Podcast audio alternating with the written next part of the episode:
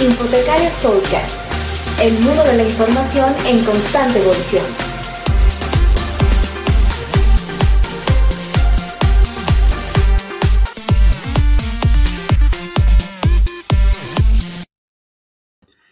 Infotecarios Podcast. Buenos días, buenas tardes, buenas noches, dependiendo de cómo, cuándo y dónde estén viendo esta transmisión. Les damos la bienvenida a esta su terapia informacional del fin de semana. Acá en los controles, el loco del podcast les habla, reportando desde Chihuahua, Chihuahua, Juan Machín, arroba Juantífico, arroba Juantífico.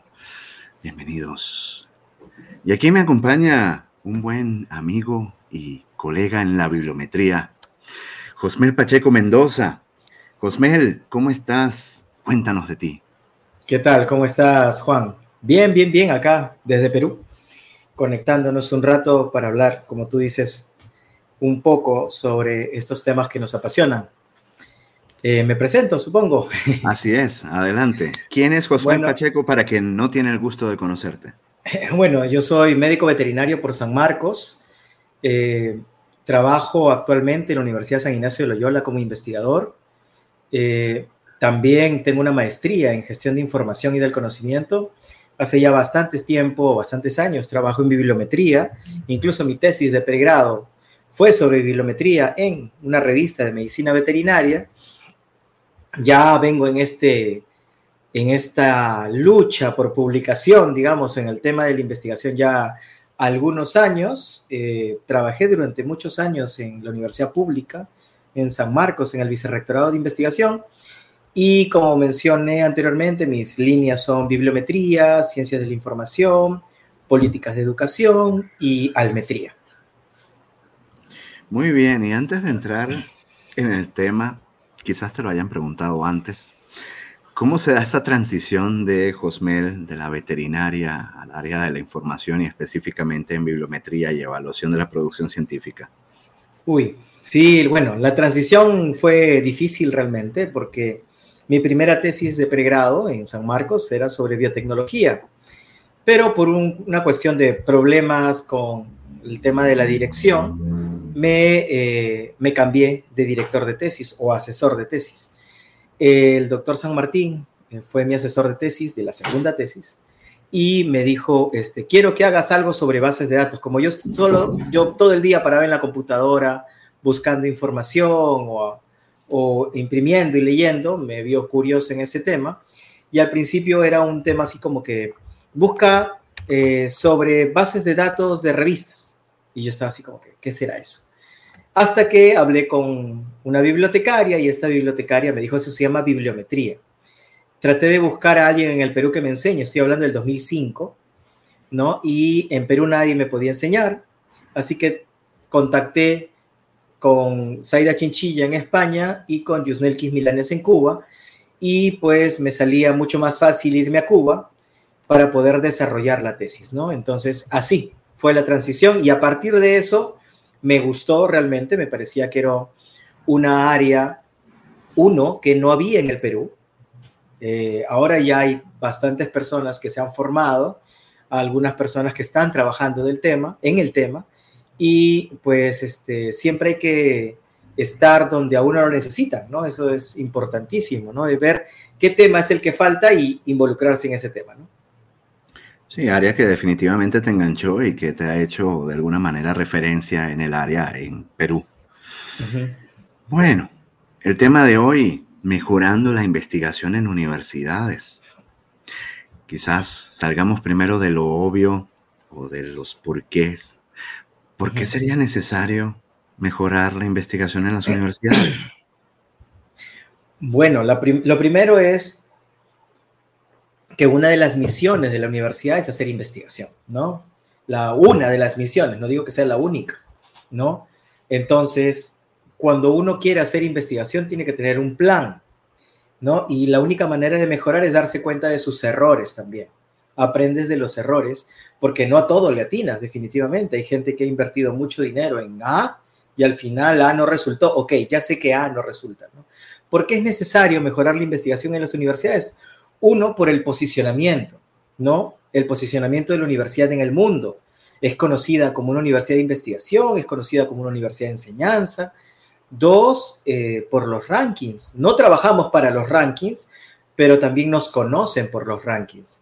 Y tres, por la misión de la universidad de enseñar a los alumnos a desarrollar o a conocer el método científico en pregrado, ¿no? Enseñarle a investigar en pregrado. En posgrado ya es la consolidación de esa, de esa habilidad, ¿no? Pero en pregrado nos enseñan cómo se, cómo se hace o cómo se realiza o conoce el método científico, ¿no? Entonces, es muy necesario para la universidad desarrollar o mejorar la investigación, porque tú puedes ser una universidad emergente, voy a decir, para ponerle un nombre, que tiene pocas publicaciones, pocos proyectos científicos, pocos docentes que realizan investigación o docentes investigadores reconocidos por el gobierno en general, pero quizás con el tiempo puedas mejorar ese indicador a través de múltiples eh, formas. Eso es, bueno, lo que vamos a hablar hoy día, ¿no? Exactamente, y nos lleva entonces a cuáles son las funciones sustantivas eh, dentro de la misión universitaria, que sería la, la docencia, la investigación, la extensión, y bueno, a partir de allí pues se pueden agregar otras eh, actividades o subactividades, y pues tenemos por supuesto eh, aquellos casos controversiales de las universidades que no hacen investigación porque dicen, no, nosotros nos centramos en la docencia. ¿Qué te parece okay. aquello? Difícil temática realmente, porque en Perú al menos eh, la ley universitaria dicen que hacen un, las universidades y los, y los docentes realizan docencia, investigación y proyección social. Pero en otros países, al parecer, es lo que he podido leer, hay universidades solamente de la docencia, universidades profesionalizantes y universidades que realizan investigación. Particularmente, eh, que es una opinión personal que puede entrar un poquito en el tema del, del eh, puede caerle mal la opinión a, a algunos, no todas las universidades deberían ser de investigación. Hay como fases, ¿no? Algunas universidades pueden ser profesionalizantes que desarrollan, eh, desarrollan actividades para que sus alumnos salgan a buscar un trabajo mucho más rápido. Hay universidades que se dedican a la docencia, como tú dices, y hay universidades ya consolidadas con la infraestructura, cultura de investigación, con investigadores, masa propia, masa, masa de investigadores, voy a decirlo así, que pueden desarrollar investigación. El gran problema de la universidad es de que se le, no se le puede exigir a todos con el, la misma intensidad. Una universidad pequeñita que de repente solo tiene dos carreras, yo debería exigir la investigación, sí, pero no con la misma intensidad. De repente esa universidad es emergente, no todavía consolidada. Sí, efectivamente, eh, no toda universidad debe especializarse en investigación, o no debería, no todas pueden, así como no todos los docentes se debe esperar que sean investigadores. Uh-huh. Habrá docentes que se especialicen en distintas cosas, aunque también algunos sistemas de evaluación, que creo que hablaremos bastante de, de esto, de los sistemas de evaluación, algunos de estos... Pues yo digo que parecen la, la, aquella película, esa que se llama algo así como que todos, todo el mundo, todo el tiempo, ¿no? Uh-huh. Que y en todas partes. Que, en todas partes, que esperan que el docente haga absolutamente todo, pero que al fin y al cabo es como si en un equipo de fútbol eh, todos jugaran todas las posiciones, ¿no? Uh-huh. Y más bien es por las competencias del jugador que se definen si va a ser el, el portero o el arquero, si va a ser delantero, si va a ser defensa, etcétera, pero no pasa así en la, en la educación, cuando más bien sí debería haber perfiles específicos. Sí, sí es verdad. Eh, por ejemplo, alguien que se dedica a la gestión, alguien que tiene un rango o cargo dentro de la universidad, es casi, casi imposible que realice investigación. No digo imposible, casi. ¿No? Te dedicas a la gestión, por tanto, tu trabajo, tu cien por ciento del trabajo va a estar en la gestión de la universidad, en la dirección de la universidad. Por tanto, investigación quizás va a salir de lado. Te lo digo porque durante muchos años, bueno, bastantes años en realidad, eh, yo trabajé en universidades públicas y privadas y me dedicaba a la gestión, por tanto, del primer artículo que publiqué en el dos mil ocho, no publiqué nada hasta el dos mil dieciséis, que ya dije, voy a dedicarme a la investigación, porque ya, ya hice gestión, ya sé cómo se dirige, ya sé cómo, qué no debo hacer para mejorar a una universidad, ya sé cómo evaluar, ya, ahí llegué. Entonces, a partir del dos mil dieciséis en adelante, ya eh, me dediqué a, a lo que es investigación propiamente dicha. Entonces, retomando, cuando el docente o la persona que trabaja en la universidad se dedica a la investigación, prácticamente le das el cien por ciento de tu tiempo a la investigación, prácticamente, no digo cien, porque haces docencia igual, pero cuando te dedicas a gestión, ya te dedicas ahí a cuerpo y alma a, la, a dirigir la universidad, y por tanto la investigación puede hacerse, pero es más difícil, ¿no? Es como que no se le puede evaluar a todos por la, con la misma regla, ¿no? Es una cosa discutible también, ¿no? Este, cómo evalúo desde todas las dimensiones para poder decir que esta persona o este investigador es bueno o malo, ¿no? Porque así es, así es de, de injusta la evaluación, ¿no? Es, si tienes puntaje, eres bueno. Si tienes poco puntaje, eres malo. Sin embargo, puedes tener otras, otros puntajes. Puedes ser un gran profesor, puedes ser un gran gestor, puedes ser una persona que solamente hace proyectos, pero no decanta en artículo científico, puede ser una, un docente que escribe muchos libros, porque esa es tu habilidad, pero no artículos, todo depende también del área. Es un tema muy discutible, es un tema que nos puede tomar horas, porque creo que todavía no se resuelve. Sin embargo, eh, me parece que siempre es bueno tomar en cuenta que en investigación existen múltiples fases de la misma cara, ¿no? Fases, faces, lo mismo, ¿no? Caras de la misma cara, como la cara de Jano, ¿no? Tienes dos caras, ¿no? Exactamente, facetas sería. Facetas. Y pues sí, y sería muy raro, sería encontrar una quimera, un profesor que sea extremadamente bueno en todas las funciones al mismo tiempo. No, no es posible.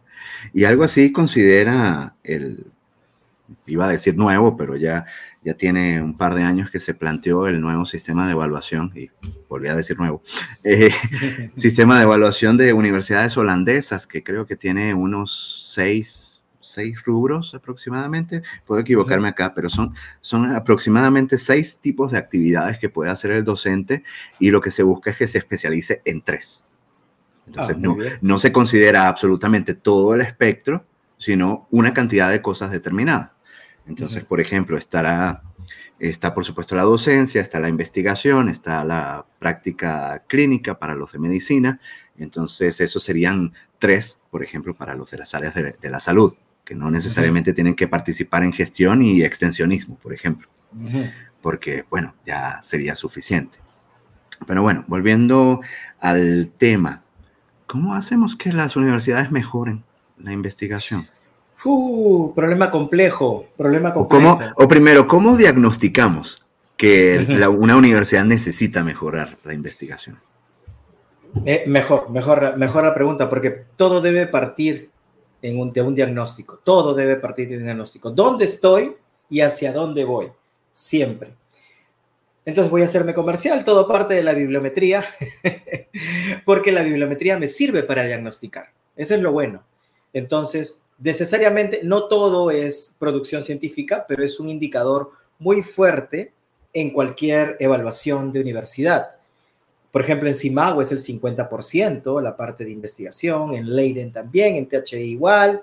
Entonces, digamos que un indicador muy fuerte para evaluar eh, o para decir que necesito mejorar mi investigación es un análisis bibliométrico del estado actual de mi universidad, desde múltiples facetas, voy a decirlo ahora que recordaba lo que me acabas de decir, desde múltiples dimensiones, en todo caso. La dimensión de producción científica, cuánto tengo, la, produ- la dimensión de colaboración, con quién este, colaboro, internacional, nacional, eh, institucional o sin colaboración, la de impacto, dónde publico, cuántas citas tengo, quién me cita, cita patentes o cito patentes, y la otra de indicadores alternativos, que uh, es un indicador nuevo, ¿no? Que está creciendo, digamos que está mejorando, está siendo un indicador mucho más sólido para evaluar investigación. Todavía no está, todavía no creo particularmente, aunque algunos ya están en ese camino, no creo que sea un indicador muy sólido, pero es una dimensión más que nosotros podíamos ver, ¿no? El, el tema de cuánta de mi producción científica se comparte en redes sociales. Importante el indicador, sí, porque de esa forma yo podría tener un proxy de cuánto llega a la población académica en todo caso, ¿no?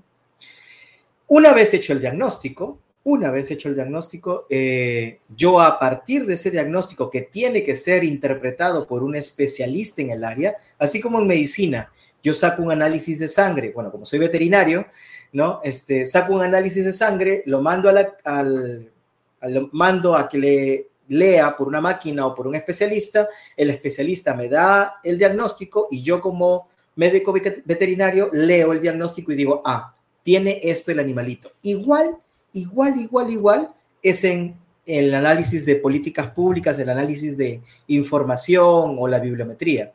Yo tengo un diagnóstico en base a producción científica, que pueden ser todos los tipos documentales, puedo decir solo artículos, solo libros, depende de la decisión, de colaboración, de impacto y almetría. A partir de eso digo, señores, por número ustedes tienen muy poquito, pero lo que hacen podría ser, podría pasar, lo poquito que hacen está muy citado o es muy citado. Entonces, concentremos los esfuerzos en las temáticas que más se citan. Haciendo este diagnóstico, yo podría potenciar a una universidad o dirigir a una universidad en cuál es su mejor temática para que sea conocida, ¿no? Entonces, por ejemplo, una universidad eh, privada es muy fuerte en educación. No era conocida en educación porque, eh, digamos que, en los medios de comunicación, el área de comunicación no, es, no sonaba tanto, pero en el análisis bibliométrico, lo poquito que producía tenía mucha cita, era, tenía muy, mucho impacto bibliométrico. Entonces yo, yo en ese diagnóstico lo que recomendé es el esfuerzo que hagamos, trasladémoslo un poquito más a comunicación, porque por ejemplo en Perú el área de medicina tiene muchas citas, ya sabemos, pero hay mucha competencia. Entonces también es una cuestión de así diagnóstico y este es, eh, esto es lo que se debe hacer, dependiendo también de decisión política, ¿no? Y aparte del diagnóstico, pues pueden surgir las preguntas, ¿cuán poco sería poquito o cuál sería el nivel mínimo de producción? Y quizás para eso nos ayudan cosas como el mínimo deseable que pone Scimago, ¿no? Para poder estar, uh-huh. para poder entrar un año en el, en el ranking, ¿no? Que si no me equivoco claro. son cien, cien publicaciones cien. Indizadas. Uh-huh. cien, y así, sí, por exacto. ejemplo, tenemos una cantidad de X de profesores y podríamos hablar de una proporción deseable de profesores que publiquen de alguna manera, con algo de consistencia, ¿no? Eh, con, con continuidad en el tiempo, no sé, un uh-huh. quince por ciento, un treinta por ciento. Claro. Lo que pasa que, según Scimago, cien es el umbral. El umbral para decir, tú estás bajo, el mínimo. Bajo cien, el mínimo, sí. O si tú estás, llegaste al nivel, entonces ahí te toma en cuenta. Porque ustedes saben, es fácil decir, mi universidad aumentó doscientos por ciento. Claro, tenía cinco, ahora tienes quince. trescientos por ciento, ¿no? En cambio, es más difícil decir, aumenté doscientos por ciento, cien por ciento, porque de cien pasé a doscientos. Es mucho más difícil pasar de, una, de un... número a otro, y el esfuerzo es grandísimo porque hay que exigirle más al investigador, hay que exigir, hay que invertir más como universidad, entre otras cosas, ¿no? Que eso es la parte de, también de la conversación.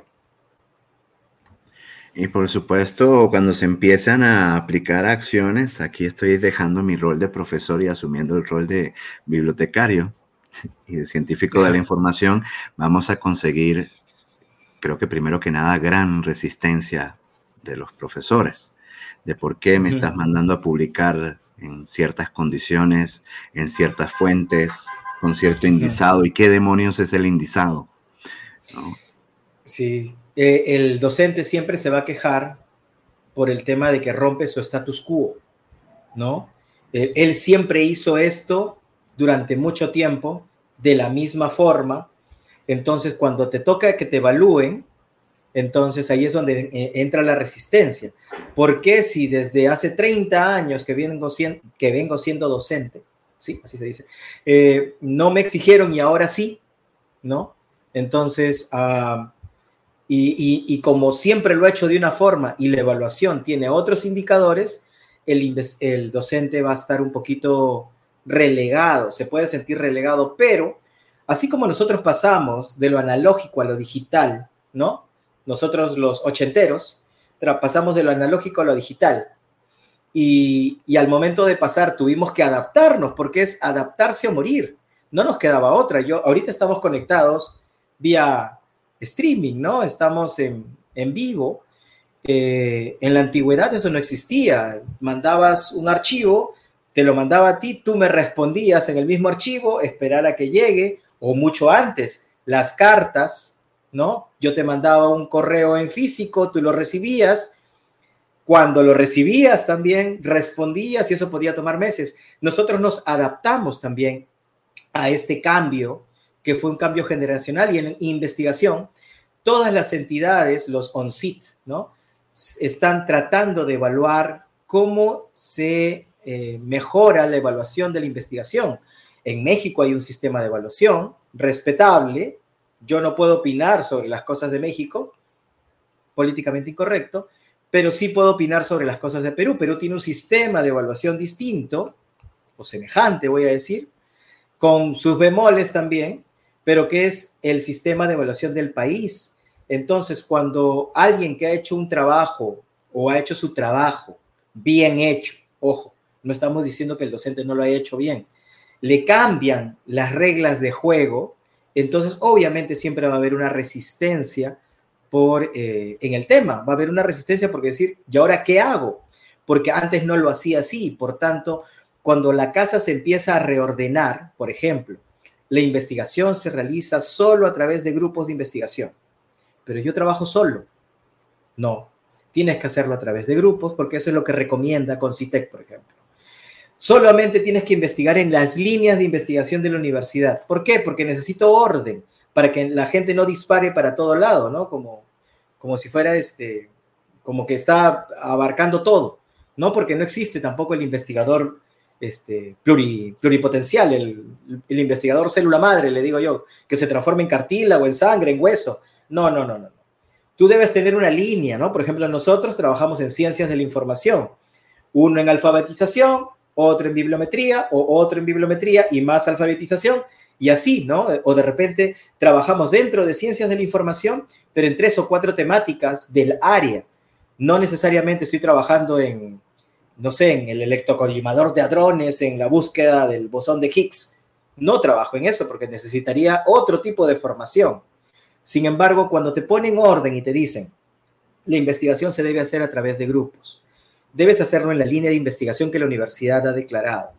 Debes hacerlo, eh, debes publicar en revistas indizadas. Debes, de alguna forma, eh, publicar en revistas del cuartil uno porque vas a tener mayor puntaje. No se recomienda, no se obliga, se recomienda publicar en revistas del mejor, que están en un mejor cuartil porque de esa forma también vas a tener mejor puntaje. Todas esas recomendaciones, de alguna forma, hacen que la, el investigador que estuvo acostumbrado a trabajar de una forma, o el docente que estuvo trabajando en una, una forma, siente el rechazo. Vuelvo a poner el ejemplo de lo analógico a lo digital. Hubo rechazo. De todas maneras hubo un como, ay, no, pero ¿cómo hago esto? ¿Cómo mando un audio? ¿Cómo copio esto? ¿Cómo hago el print pantalla? ¿Cómo? Y ahora más todavía nosotros, que estamos en la era de la inteligencia artificial, cada semana cambian las cosas y nosotros tenemos, los que trabajamos en información, tenemos que estar en el vilo de este tema, ¿no? Entonces, siempre que nos cambian las reglas de juego o cuando cambian las reglas de juego, siempre va a haber un poquito de rechazo, pero uno tiene que adaptarse, ¿no? Cosa que es un poco eh, eh, paradójica esto del rechazo, porque yo considero que de todos los empleos posibles, el profesor, que es principalmente el profesor universitario, es el profesional que más evaluado es. Uh-huh. El, que, el que se somete a más evaluaciones. No sé, allá en el Perú, pero acá en México podemos tener eh, hasta tres evaluaciones en distintos wow. periodos de tiempo. Es decir, me evalúa mi propia institución, Nos Ajá. evalúa cada tanto la Secretaría de Educación Pública y cada tanto nos evalúa el, el CONACYT eh, con motivo del Sistema Nacional de Investigadores. Entonces, Ajá. hay profesores, si nos dedicamos a la investigación, podemos tener hasta tres evaluaciones que, y cada una tiene sus reglas, cada una tiene sus sistemas y, y sus formas de, de entregar las, las evidencias. Pero bueno. Hay... Aparte de, de esto de las resistencias, luego, por supuesto, la, la universidad debería generar ciertas condiciones para que pueda darse efectivamente este cambio, esta mejora, este crecimiento en investigación. ¿Qué, qué tipo de, de iniciativas has visto que, que son las, las más exitosas? Bueno, hay diferentes niveles, diría yo, para mejorar la investigación en una universidad. Hay como... Eh, Tres niveles, creo que es el nivel nacional, que es el Estado sabe que hay que mejorar y, por tanto, desarrollas políticas públicas, ¿no? La ley universitaria, por ejemplo, del Perú. Luego, eh, tú garantizas, eh, de alguna forma, libertad académica también, desde el Estado. Yo no obligo al profesor a hacer algo que no quiere. Desde el Estado, ¿no? Le dices, la universidad es autónoma. Luego hay un nivel intermedio, un nivel institucional, porque todo va de arriba para abajo, ¿no?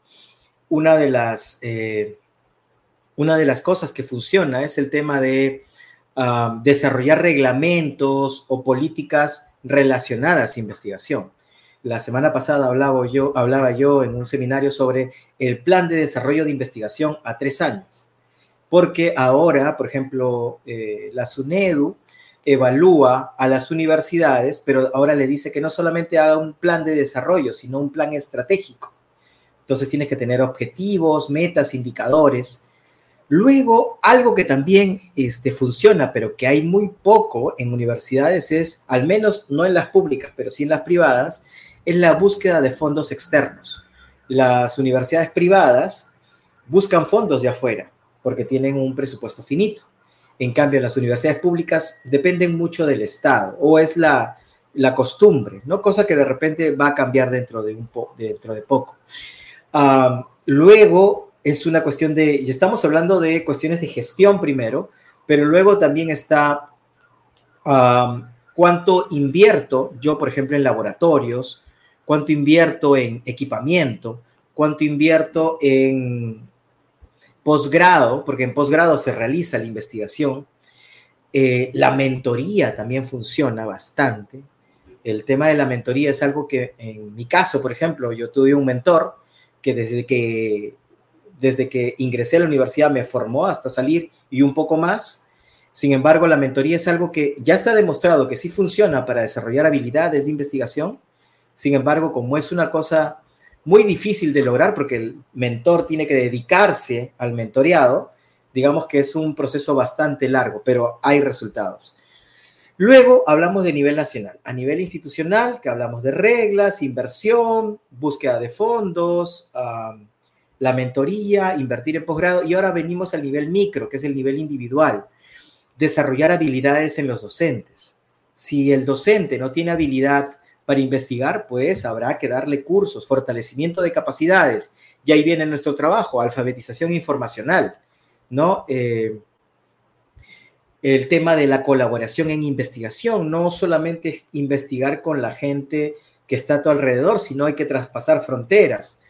Y hay otros indicadores un poquito más, eh, ¿cómo les digo?, problemáticos, que a algunos no les va a gustar, que es, por ejemplo, la edad.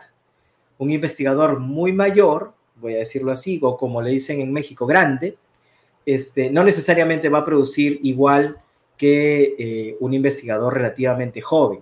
Hay un número, hay una edad donde dice que va entre los treinta y cuarenta y cinco, no recuerdo, que es donde produces tu máximo nivel de, de artículos. Y después de los cincuenta como que empiezas a la meseta y luego a decaer, ¿no? Entonces, este indicador, por ejemplo, o esta, este factor que de alguna forma favorece la investigación o que determina la investigación, es este, un poquito problemático, digo yo, porque pueden decir, entonces debo contratar investigadores de treinta años. podría ser. Sin embargo, la formación en investigación es un proceso largo y para que tú tengas eh, ese investigador de alguna forma eh, convencido de que tú eres la mejor universidad, debes darle todas las condiciones. Ahí yo siempre digo, a mí me enseñaron que hay que tener tres condiciones para hacer investigación. Un sitio para trabajar, comodidad y tranquilidad, ¿no? Y esas tres cosas, cuando confluyen, tú realizas bien tu trabajo. Exactamente.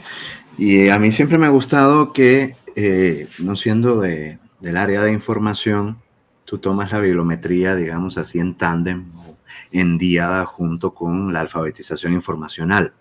Le da siempre eh, su importancia y yo creo que, que por eso dentro del área de información, eh, al fin, eh, uh-huh.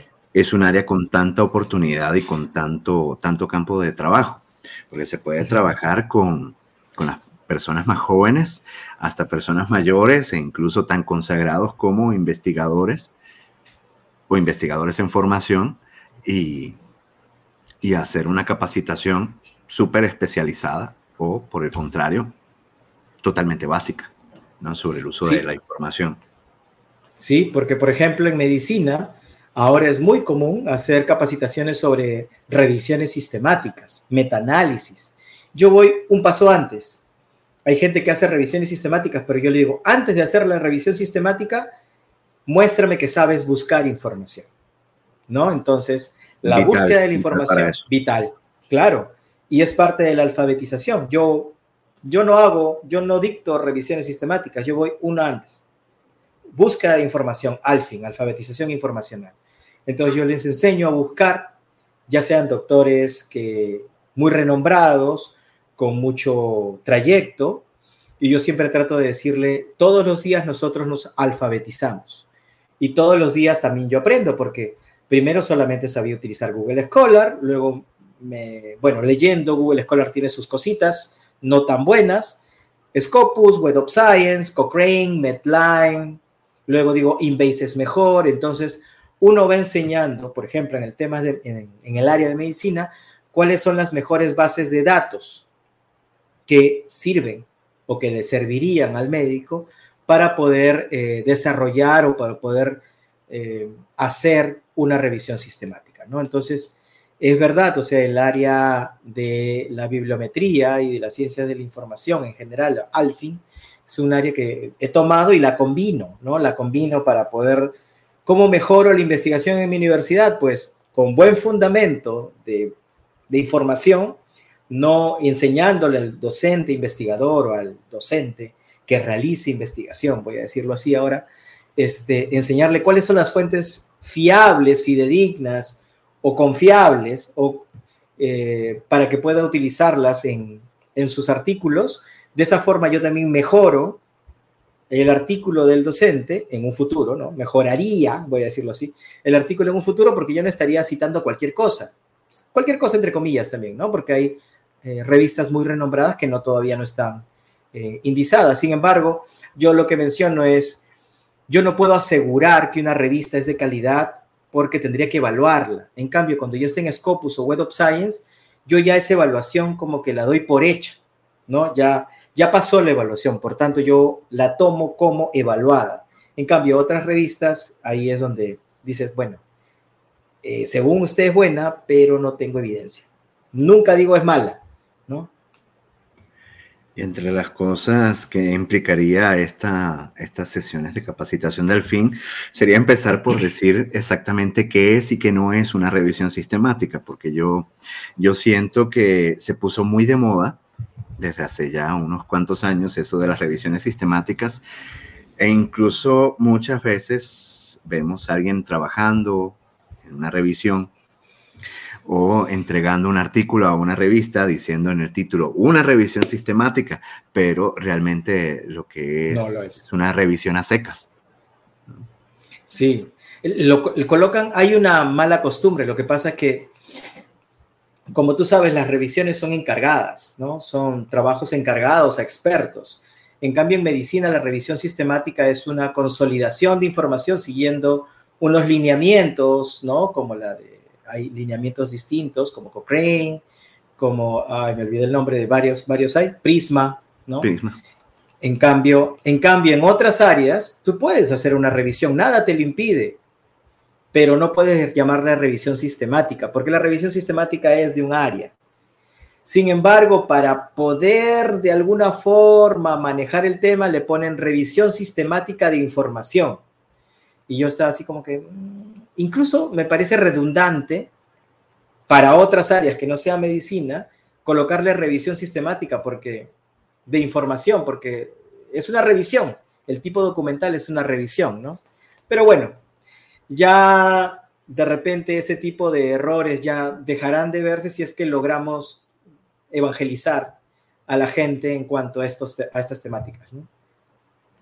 Otro tema común es quienes eh, vienen con la pregunta, dígame una revista del área de Derecho o de Educación, o ponga su área aquí, ¿no? Eh, que cobre o que no cobre, que sea cuartil uno, y bueno, yo aunque estoy metido en el área bibliométrica, yo digo, lamentablemente, o bueno, para bien o para mal, yo no me conozco todas las revistas de todas las áreas. No conozco uh-huh. todas las revistas de mi área. Más bien hay que voltear esa pregunta y dar los elementos. Primero, ¿cuáles son tus requisitos de publicación? ¿Por qué quieres publicar?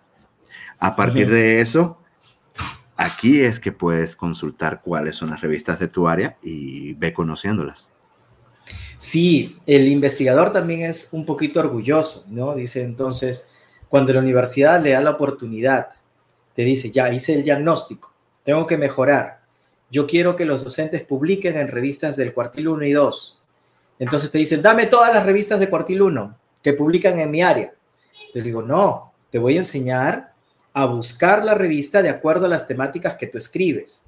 Siempre es bueno enseñar porque si no hay una dependencia, ¿no? Y luego te dicen, ¿quiénes pagan A P C? ¿Quiénes no pagan A P C? Bueno, aquí en donde dice fee, o pago por publicación, tienes que hacer clic, donde ahí vas a darte cuenta. Y dependiendo donde tú vivas, si eres de Perú, de México, de Andorra o de Angola, vas a pagar o no vas a pagar A P C. Ahora, ¿quieres pagar A P C? No, ok, porque no tengo el dinero. Tu artículo no va a estar en acceso abierto, ¿no? En estas revistas no, no te exigen pagar el A P C, ¿no? De ciertas editoriales. En estas de acá sí, pero para... para que tu artículo esté en acceso abierto, ¿no? Cuando no pagas, también se les enseña, ¿no? Ellos piensan que siempre se tiene que pagar A P C. Y yo les digo, no, no necesariamente. Si no pagas, tu artículo va a estar encerrado, le digo así. No va a estar en open access, en, en acceso abierto. Y, pero entonces, ¿por qué la gente paga A P C? Porque quieren que su artículo tenga más citas. El, el publicar en acceso abierto te da mayor probabilidad de que tengas más citas, que sea más conocido, que no exista la barrera eh, económica de, eh, de para poder descargar el artículo voy a tener que pagar, ¿no? Entonces, cuando tú hagas clic en el artículo, cualquiera va a poder descargar y por tanto va a poder leer y tienes una mayor probabilidad de que te citen, ¿no? Esas, esas cosas hacen que también la universidad desarrolle capacidades de investigación o de gestión de, investiga- de información, en todo caso, que decantan en investigación, en sus docentes para luego mejorar poco a poco sus indicadores en forma general, ¿no? Otra dificultad que en la que me, con la que me encuentro mucho en estas capacitaciones a investigadores es eh, identifican una revista de su área de cuartil uno y, y ya se van de lleno a enviar el artículo. Y lo que sí. trato de insistir mucho es lea primero cuál es el enfoque temático de la revista, si hay alguna limitación en cuanto a publicamos tales tipos de estudios, tales tipos de estudios no se publican en esta revista, pero no, no quieren leer esta parte. No, no, no, no leen las instrucciones para autores. Hace dos, tres semanas tuve un seminario en la U S I L donde de alguna forma me tocó orientar a algunos docentes y es verdad, este... piensan que publicar en cuartil uno es la obligación, es lo deseable, siempre digo yo. Cuando ya adquieres la habilidad, cuando ya tienes la experiencia, digamos que ya puedes ir a hacer cuartil uno, pero hay que ser realistas. Si es la primera vez que voy a publicar, no me voy a ir a una cuartil uno, porque incluso la forma de redactar, la temática, eh, la forma en que enfoco la investigación, de, quizás no sea lo que la revista quiera, quizás. Hay gente que sí le atina, pero si uno quiere empezar a investigar, porque la universidad así lo exige, tiene que empezar de los cuartiles más bajos y luego ir subiendo poco a poco, ¿no? Y, y también tratar de no casarse con una sola revista, ¿no? Hay que... Tienes cuarenta mil revistas entre W O S y Scopus, más o menos cuarenta mil. Unas veintiún mil en Scopus y otras veinte mil en Web of Science, un poquito menos en Web of Science, pero cuando la junta se traslapa, casi, casi cuarenta mil. Y en diferentes temáticas, o sea, no solamente en medicina. En medicina está la mayoría, eso sí lo sabemos. Pero hay de todas las temáticas. Entonces, cuando a mí me dicen, lo que pasa es que en música no se puede publicar, yo digo, pero hay educación musical, no es tu tema. No, entonces vamos a buscar en Scopus quienes publican sobre tu temática, en qué revistas. Y les menciono también, por favor, lee las instrucciones para autores, como tú bien has dicho, Juan. Entonces, lean las instrucciones para autores y a partir de esas instrucciones para autores vean si realmente cumplen con lo que se pide. No es tan difícil, pero lamentablemente a muchos les cuesta leer, ¿no? Les cuesta y piensan que es rápido. La enseñanza es lenta, es poco a poco, paso a paso, ¿no? Y es un proceso largo. Sí, la lectura de todos los datos de una revista es sumamente importante y también yo siento que eh, la capacidad de hacer autocrítica sobre los procesos de investigación que uno mismo esté haciendo. Uno tampoco puede irse con la expectativa de publicar en cuartil uno con un estudio eh, muy modesto, local, con pocos números de, de casos o de cuestionarios, ajá, facilitados, ¿no? Tienen, uh-huh, que ser estudios mucho más amplios para, para que tengan el interés o revelen un interés necesario para estar en una revista de cuartil uno, por ejemplo. Por supuesto, y ahí hay que ver el tema del editor también. El editor tiene la decisión y dicen, no, lo que pasa es que el editor de repente sabe quién soy, pero el editor lee el artículo, no lee a la persona necesariamente. Entonces, no debería. No debería, ¿no? Entonces, cuando me dicen, no, que seguro el editor no quiere que se publique mi temática. Yo, no, no es eso. O sea, la gente no piensa así. Si, mira, si el editor no quiere es un editor. Tienes cuarenta mil revistas, de repente en tu temática mil más, ¿no? Para no decir cuarenta mil solo.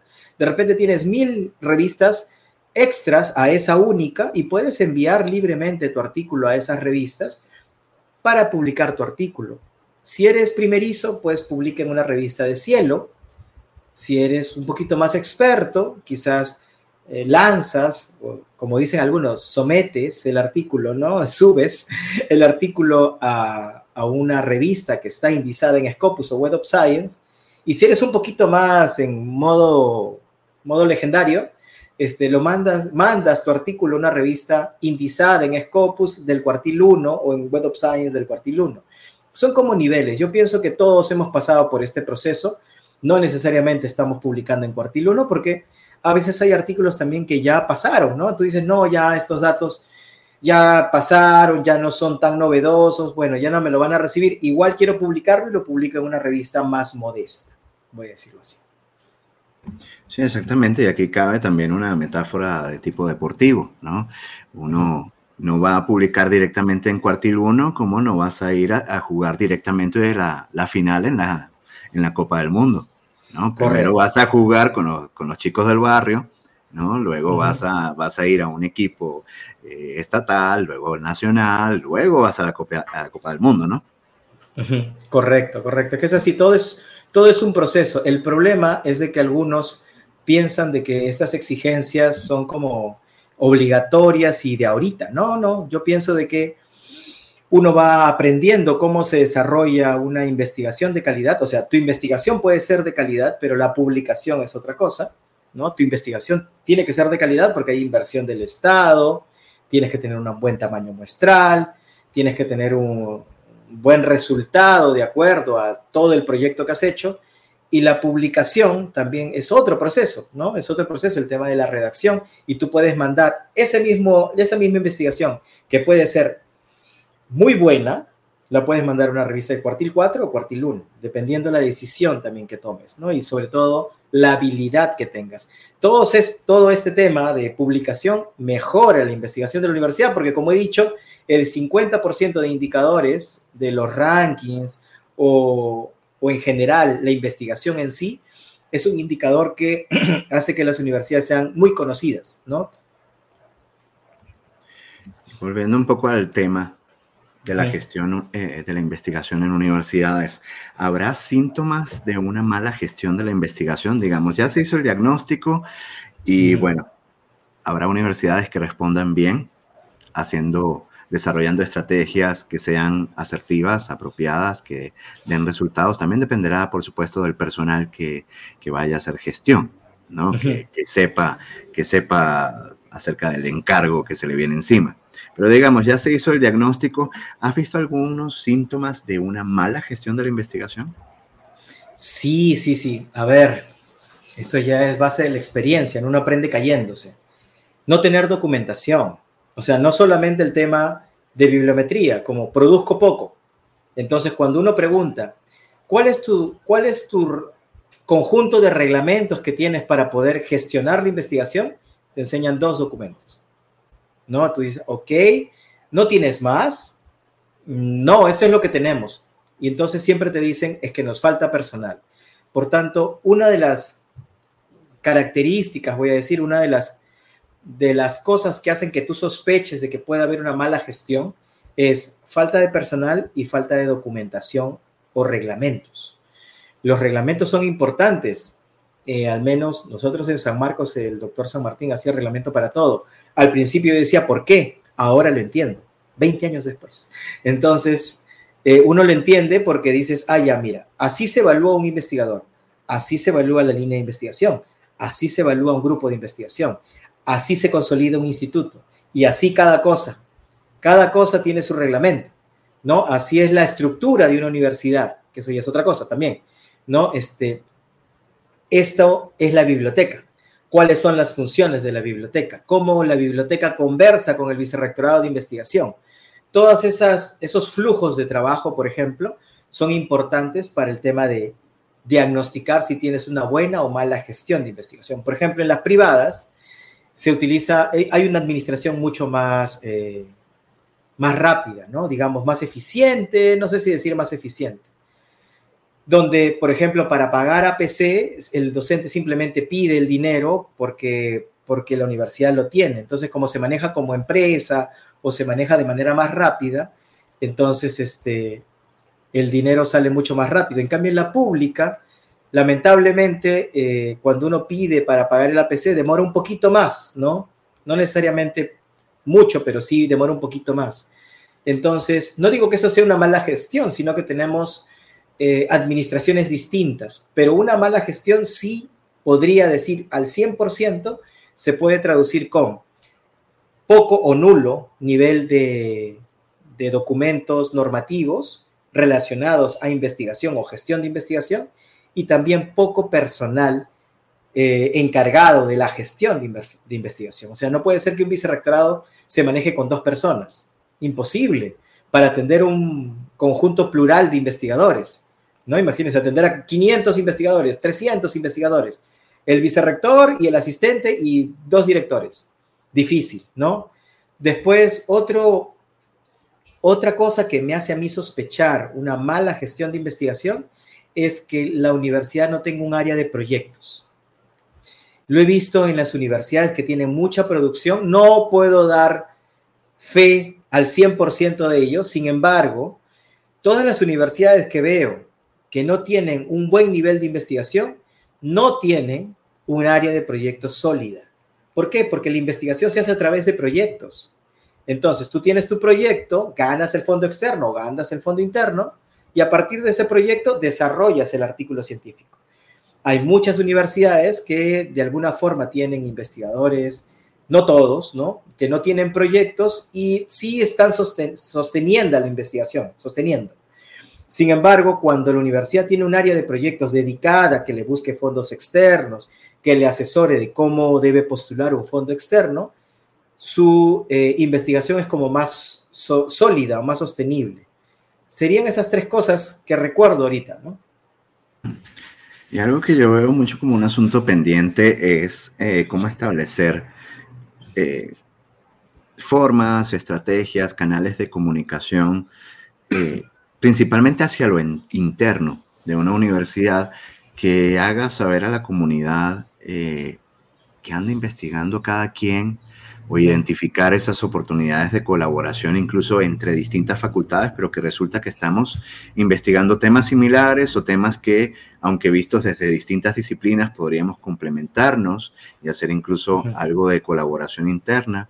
Eh, e incluso eso llega hasta a nivel, eh, digamos, autoridades y, y gestión de, de recursos humanos, porque puede ser que la universidad determine una necesidad determinada el, el día de mañana, y en lugar de irse a identificar quiénes son los expertos dentro de una universidad, que una universidad si tiene un buen número de facultades, pues eh, podría haber un experto en prácticamente todo lo que se nos ocurra, pero surge, surge una nueva necesidad y a veces se van corriendo a con, contratar una consultoría externa o buscar a alguien afuera para que resuelva el problema cuando eh, puede haber alguien dentro que resuelva el problema. Eso se resuelve relativamente fácil, voy a decirlo así, con un sistema de gestión de investigación, los llamados C R I S. Allá por el dos mil catorce eran carísimos. Ahora, por ejemplo, en el Perú, eh, veintiuna universidades tienen Pure, que es el sistema C R I S que se ha implementado, eh, que es del CEDIER. Entonces, dentro del C R I S tú puedes saber qué investiga quién, qué investiga, qué investiga quién, sí, sería así, ¿no? Qué investiga cada investigador. Y también dentro del Pure, el sistema te detecta quién investiga las cosas que tú también investigas. Perfiles semejantes te salen. Tiene módulos de producción científica, fichas de investigador y un módulo de proyectos para que también monitorees, ¿no?, los proyectos. Es, a mí me parece que en la actualidad eh, ya se puede, de alguna forma, con un sistema de gestión de investigación, resolver muchas de las labores que nosotros, los que nos dedicamos a la investigación y a gestión, eh, muchas de las labores podríamos resolverlas con el C R I S, incluso con los informes, ¿no? Informes bibliométricos de la producción de la entidad, voy a decir, porque se puede utilizar en institutos. Y ni siquiera necesitaríamos gastar grandes sumas de dinero, porque por ahí anda el sistema C R I S de DSpace, ¿no? Uh-huh. Un poco difícil de implementar, pero eh, hay una alternativa, sí. Hay alternativas para implementar ese tipo de sistemas, pero bueno, también eh, para algunas universidades ya el establecer o el instalar un repositorio ya puede ser mucho, mucho pedir, o incluso algunas universidades desconocerán la importancia de tener un repositorio. Sí, el tema del repositorio en Perú lo vimos allá por el dos mil doce, creo, más o menos. Se hizo una ley del repositorio y todas las universidades tienen que tener repositorio. Ahora estamos con los sistemas de gestión de investigación para monitorear, para gestionar, para ayudar a los gestores de investigación a desarrollar o optimizar los tiempos de trabajo, ¿no? Porque imagínense utilizar un Excel para cuadrar toda la producción de un docente y si tienes quinientos... No, o sea, ya sobrepasa nuestra capacidad. Sí, muy importante la, las soluciones eh, tecnológicas. Sí, sí, tenemos sí. por aquí comentarios. Miren, ya nos llegó una pregunta de nuestro uh-huh. buen amigo César Saavedra. Uh-huh. ¿Qué panorama, desde tu perspectiva, tendrá el uso de la inteligencia artificial en la gestión de la investigación? Podemos ver ahora que todas esas superestructuras que tiene medida estándar son perfectamente gestionadas por inteligencia artificial. En este sentido, ¿cuáles serían algunos panoramas que podremos ver en un futuro próximo? Bueno, muy buena pregunta, porque lo de la inteligencia artificial es de ahorita, ¿no? De, de en este momento. De una semana a otra cambian las cosas. Y en todo por programa lo... terminamos hablando de inteligencia artificial. Ah, bueno, bueno. Pero, por ejemplo, en gestión de investigación no he visto. En gestión de investigación no he visto. He visto uso del Machine Learning, ¿no? Para poder categorizar investigación. Pero para investigación sí. Hay um, diferentes plataformas actualmente como CODI, ¿no? CODI.ai o GetCODI.ai, que ayuda a leer un conjunto de artículos y te dice, de acuerdo a la fuente de conocimiento, te ayuda a determinar o te, te da una respuesta. Este, igual está Humata.ai, igual es um, Timeform.ai, creo que también. O sea, para gestión de investigación yo he visto Machine Learning. No necesariamente G P T cuatro o tres punto cinco, no lo he visto, pero no creo que de aquí a la semana, de acá a unos días, no aparezca, ¿no? Porque es algo que ahora, por ejemplo, en todas las áreas, eh, la inteligencia artificial está prácticamente siendo un tsunami de, de, un tsunami de información, porque diseñadores gráficos, ¿no? Músicos, eh, investigadores propiamente dichos, ahora ahí está, las inteligencias artificiales la ponen como autores, ya se normó que no, pero han, usaron el, el momento, ¿no? Sin embargo, para gestión de investigación, como digo, no he encontrado, no, no tengo conocimiento, pero sí Machine Learning, si es que alguien dice que eso es inteligencia artificial, pues me corrige, y, pero sí para investigación. A, ahorita la inteligencia artificial lo que hace es leer un P D F y te resume, entiende el P D F y te da algunas, uh, te da respuestas con respecto a las preguntas, ¿no? Ojalá pronto, ojalá pronto, por ejemplo, exista el tema de la normalización De, eh, de nombres, de autores ut- utilizando inteligencia artificial. Nos ahorraría mucho trabajo realmente, porque el problema de la desambiguación o normalización de los nombres de los investigadores es un dolor de cabeza. Entonces, si el, la inteligencia artificial lo puede hacer, bienvenida. Ojalá eso se vuelva realidad. Sí, definitivamente el dolor de cabeza de quienes trabajamos en bibliometría. Eh, sí. El que nadie haya hecho ese trabajo, y bueno, los autores firmaron sus publicaciones a su buen entender de distintas maneras en cada uno de los artículos, ¿no? Sí, sí, es verdad. ¿Podría la inteligencia artificial, como, digamos, eh, está siendo muy reconocida por su capacidad de generar contenidos? ¿Podría de alguna manera ayudarnos a comunicar los resultados de investigación, a eh, explicar lo que tendrá ese fondo documental publicado por los investigadores de, de la institución, de cómo puede explicarse esos contenidos de manera sencilla? Y ahí, ahí que llego a, a lo que quería llegar ahora, ya que nos acercamos hacia el final del, del programa, que sería la, la divulgación científica, que muchas veces, o por mucho tiempo, quedó muy descuidada, y recién hace muy poco es que se ha ido reconociendo, e incluso algunos sistemas de evaluación de investigadores, como es el, el Sistema Nacional de Investigadores de México, ya incorpora actividades de investigación como algo valioso, para que, o algo que se valora que el investigador uh-huh. haga. Uh-huh. Sí, a ver, el tema de la divulgación es algo importante, y es muy difícil trasladar el lenguaje científico a un lenguaje más eh, coloquial. Actualmente la inteligencia artificial sí te sí te permite hacer eso. O sea, le puedes pedir que te resuma un documento, luego del resumen le dices, eh, explícamelo, explícamelo como si fuera un uh, adolescente, o si quieres más abajo, ya con un lenguaje más llano, explícamelo como si fuera un niño, o como si yo fuera un niño. Entonces te explican las cosas. La intelig- lo más difícil para mí, en realidad para todos nosotros que nos dedicamos a este tema de investigación, es allanar el lenguaje complejo que debemos colocar en un artículo científico para que el, eh, el vulgo, se dice, pues, ¿no? El, los no científicos lo entiendan, ¿no?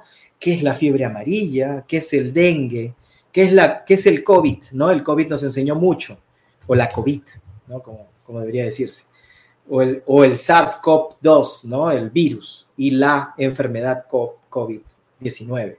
Entonces, este, este proceso, la inteligencia artificial, yo sí he visto que lo puede hacer. O sea, tú le das un texto, te dices que, le dices que lo resuma, te lo va a resumir de acuerdo a lo que tú le digas. Entonces, ahí le dices, sé creativo, porque incluso le puedes decir que sea creativo o que sea este, estándar, creo que le llaman. Déjame ver ahorita cuál es el, el término que usan. Eh... Y luego de lo que te resume, tú le puedes decir, si te lo pone en inglés, pónmelo en español, porque también pasa. Después del español le dices, no, quiero que me lo resumas más, a doscientas palabras. Te lo resume a doscientas palabras. Pero tú sigues viendo de que es muy difícil de entender. Explícamelo como si fuera un niño, también puedes decir. Entonces ahí dice palabras más simples, sin tecnicismos, con un lenguaje más coloquial, para que el común denominador del país puede entender sobre algo importante, por ejemplo, pandemia, enfermedades emergentes, enfermedades tropicales, o simplemente comunicar mejor las investigaciones que hacemos. La bibliometría también es difícil de, de entender en muchos casos, ¿no? Factual, creo que es el término que usan. Déjenme ver. Aquí es personalidad, le llama factual, sí. Creativo y factual. Bueno. Factual que se, se basa en los hechos. En los hechos, sí. Porque tú le puedes decir que sea creativo, entonces te dice, esto es así, y de acuerdo a su, bueno, su forma de conectarse, te dice, eh, aunque podría también, ¿cómo, te, ¿cómo dice? Esto de acuerdo a la base de conocimiento. Es esto, pero como no encuentra la respuesta dentro de la base del conocimiento, se pone creativo. Entonces te empieza a recomendar algo que para esa inteligencia artificial es. Esa parte yo no la uso. Uso factual, sí. no, no, nada de creativo. Sí, que por ejemplo, si, si le preguntas por mí a G P T tres, te va a decir eh, quizás que soy un matemático argentino, ¿no? Una vez me dijo eso. Por ejemplo. Pero yo sí, yo sí creo que ahí hay una gran, gran oportunidad del uso de la inteligencia artificial relacionado con la investigación, en la divulgación científica, y estoy muy de acuerdo contigo que para el investigador quizás es de las cosas más difíciles que se le pueden presentar, y yo creo que eso puede ser una parte del, del, del cerebro que se, que se atrofia, ¿no? Mientras uno más se especializa sí. y más tiempo tienes investigando, más difícil te es el, el llevar a un vocabulario mucho más sencillo y tus investigaciones y cosa que se vuelve más necesaria para revelar eh, cuál es tu aporte social como investigador. Correcto. Correcto. Correcto, es verdad. A veces pensamos en complejo y nos olvidamos de algo importante, como tú bien has dicho. ¿Para qué sirve mi investigación y quién lo va a leer? ¿No? No hago investigación por investigar, sino para resolver problemas del mundo, de la región o locales también, ¿no? Hay que hacer investigación que tenga importancia. Que ese es el propósito final, aunque pasamos por la etapa, digamos, intermedia y que nos lleva también a ser competitivos, que es la publicación científica en uh-huh. los medios científicos, por excelencia la revista científica, pero no solamente investigamos para otros colegas, ¿no? Que son uh-huh. los que van a consumir claro. realmente los, los artículos. Bueno, ya Correcto. Pasamos por el diagnosticar eh, la investigación en universidades, por tipificar una mala gestión de investigación. Eh, vamos cerrando ya con... ¿De qué maneras podríamos ver que la gestión universitaria de investigación tuvo éxito? ¿Cuáles serían los resultados que nos llevan a decir si se mejoró en la universidad la investigación? Bueno, uno de los indicadores más fáciles de medir es cómo estás en los rankings, la verdad. Para algunos les puede parecer algo muy duro, pero los rankings te miden múltiples dimensiones, no solamente la investigación, sino parte de, de impacto, o te miden, por ejemplo, en, de acuerdo a T H E o Q S, si el alumno salió y consiguió trabajo, o la fama que tiene la universidad, de acuerdo a los expertos. Por tanto, los rankings, de alguna forma, nos eh, tienen el termómetro. Es el termómetro para decir, mi universidad está mejorando o no, ¿no? Entonces, uno siempre que está, tiene que estar monitoreando el... el lugar o el puesto en el cual está la universidad. Si yo subo de puesto, obviamente va a ser mucho más difícil subir un escalón más, pero por tanto tengo que hacer un esfuerzo un poco mayor, voy a decirlo así. Hay universidades que ya están arriba, pero también hay universidades que está, estuvieron arriba y decayeron. ¿Por qué? Y ahí es donde se ve de acuerdo a los indicadores de los rankings. Respuesta simple, ¿cómo puedo saber si es que un... una buena gestión se ha realizado en cuanto a investigación? Es a través del termómetro de los rankings. Esa sería mi conclusión, porque mmm, comparando solamente producción científica, no, no necesariamente. La bibliometría la quiero mucho, pero tiene limitaciones. Entonces, comparando solamente colaboración científica, tampoco. Tendría que hacer un indicador artificial, múltiple, y eso ya lo tienen los rankings, ¿no? Tienen diferentes indicadores de producción, de impacto, de colaboración y, y en general, ¿no? Y son temas súper controversiales también. Si es controversial la, la evaluación del profesor, la evaluación del investigador, los rankings, de verdad, ya nos metemos en aguas muy profundas, sí, ¿no? Sí. De, peligrosas. Peligrosas. Pero están, por supuesto, estos grandes rankings internacionales, pero eh, suele haber también rankings nacionales, ¿no? Uh-huh. También sí, sí. Consideran solamente las universidades del país y, y quizás si, si nos parecen eh, muy, controversial, muy controversiales aquellos termómetros de, uh-huh. internacionales de afuera, también podríamos considerar un ranking nacional a ver cómo se va posicionando de entre sus universidades más parecidas. Uh-huh. Es correcto. Muchos países tienen eh, rankings propios. Acá SUNEDU tenía el informe bienal durante tres, eh, vers- tiene tres versiones, ¿no? En la primera hizo un análisis desde múltiples dimensiones. La segunda corrigió algunas, o ajustó, le dicen decir al, gobi- al gobierno, ajustó algunas cosas de sus indicadores. Y la tercera, y es una consolidación muy buena, donde involucra múltiples dimensiones, no solo producción. Entonces, este ranking nacional me ayuda a decir cómo estoy en mi realidad. Pero lamentablemente los rankings nacionales no me dicen cómo me comparo, por ejemplo, con México, con Colombia. Eso ya se encargan los rankings más grandes. Pero siempre es bueno saber dónde estoy. Una vez que sepa dónde estoy, yo sé a dónde voy. El posicionamiento en los rankings eh, tendrá mucho que ver si la universidad es privada, es pública, y tendrá algo que ver el nivel de financiamiento que tiene y que da actividades como la investigación. Yo creo que sí, pero no por universidad privada o pública, no necesariamente, mm. pero sí por el nivel de financiamiento. O sea, mientras más financies investigación, tu nivel de resultados va a ser también mayor. Financias, por ejemplo, laboratorios, infraestructura de, la, de investigación, financias formación de capacidades de tus docentes, financias proyectos de investigación, financias contrato de personal dedicado a gestión de investigación. Todas esas cosas son importantes para poder desarrollar la investigación en una universidad. Es para investigación y en la investigación. Yo digo así, para gestión y en la, la investigación propiamente dicha.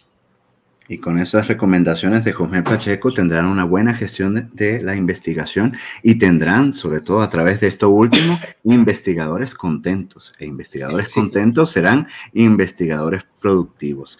Josmel, ¿nos faltó algún tema, algo que quisieras agregar? No, creo que hemos hablado de, de todo, un poquito, siempre en la línea de mejora de, inves- de la gestión de investigación. Me parece que es un tema que... Es un tema que muy pocos tocan porque uno aprende haciendo, ¿no? Y a veces la gente tiene miedo de equivocarse. Yo pienso que es mejor equivocarse y aprender del error y seguir adelante que nunca equivocarse y no aprender. Entonces siempre vas a ser ignorante cuando no te equivocas. O sea, nosotros aprendemos a, aprender a través del error. Se los digo porque a mí me enseñaron siendo asistente, luego especialista, y luego fui creciendo un poquito a poco, ¿no? Hasta llegar a donde estoy, que tampoco es que de uy, wow, ¿no? Pero digamos que ya sé qué no hacer, ¿no? Definitivamente. Nos queda la última pregunta que en Infotecarios mm. Podcast siempre se hace y es la pregunta más difícil. Ya hablamos mucho a nivel profesional, pero ¿cuáles son tus hobbies? Mis hobbies. A ver, en la pandemia realmente es eh, jugué Mario Kart. Me compré mi Nintendo Switch, ¿te acuerdas que te comenté? Te descubriste eh, gamer.